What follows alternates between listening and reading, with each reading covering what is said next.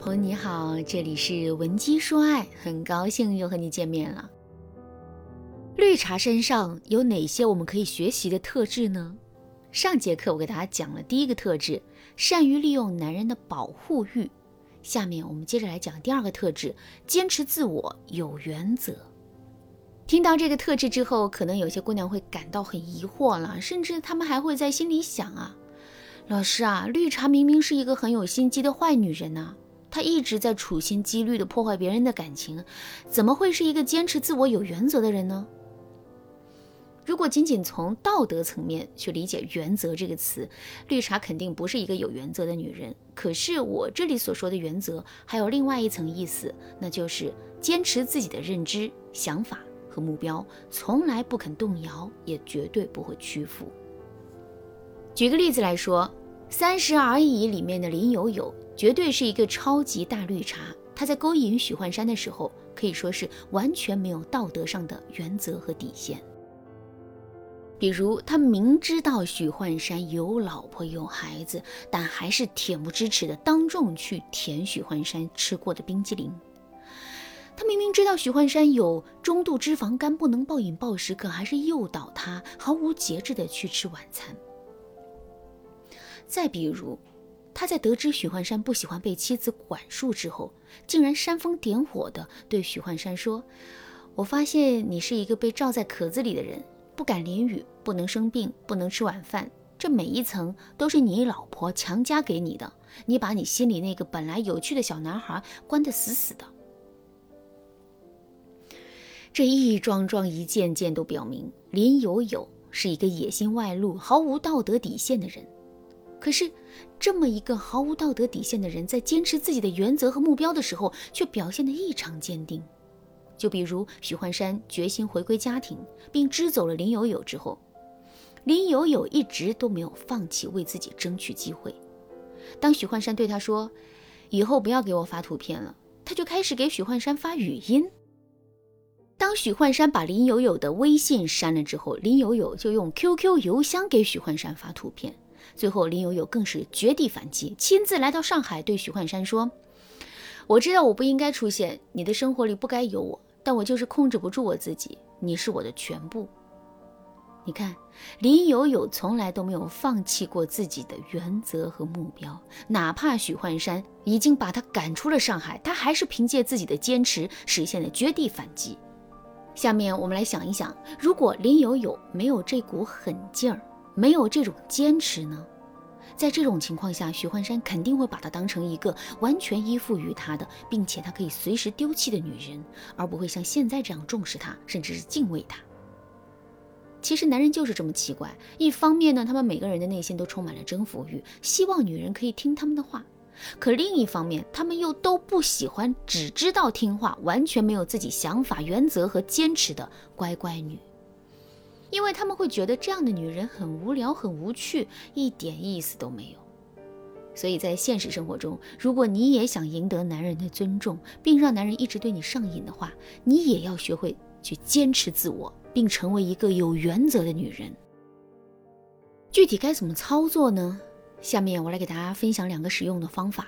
如果你想在这个基础上学习更多的方法，或者是想要在专业的帮助下更高效的解决自身的问题的话，你可以添加微信文姬零五五，文姬的全拼零五五来获取导师的指导。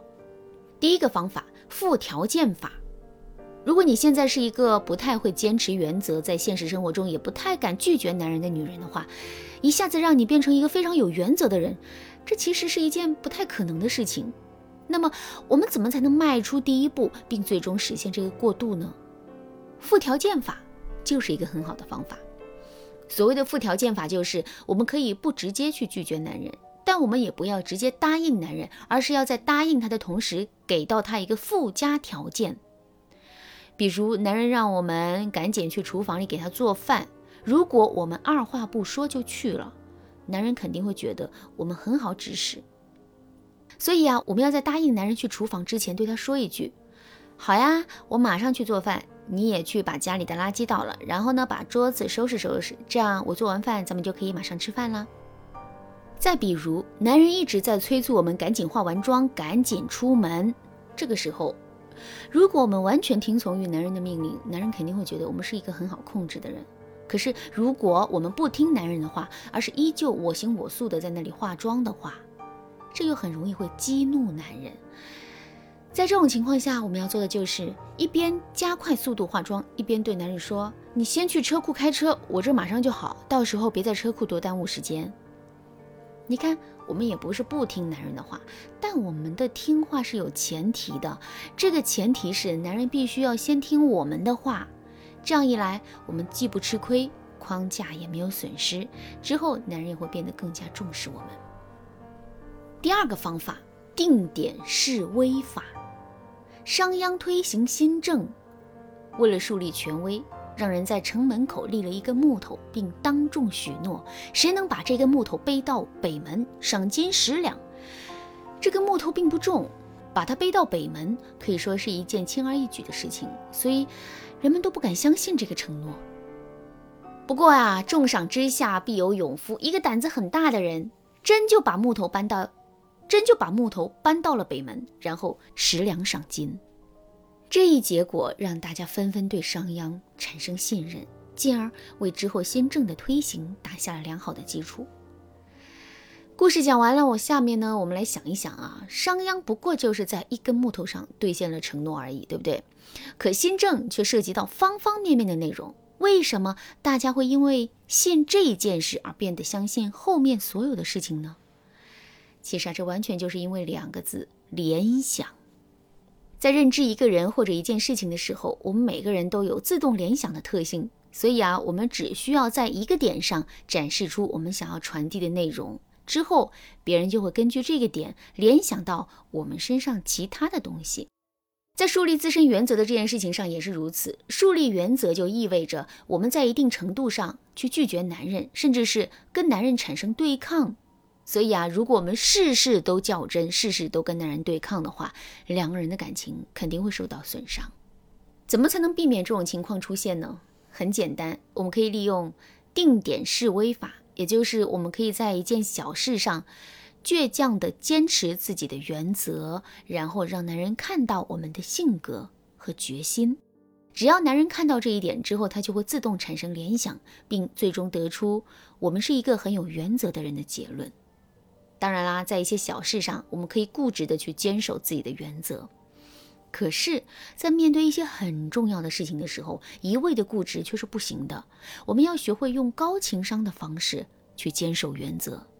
如果你不知道怎么才能做到这一点，那你可以添加微信文姬零五五，文姬的全拼零五五，来获取专业的帮助。好啦，今天的内容就到这里啦。文姬说爱，迷茫情场，你得力的军师。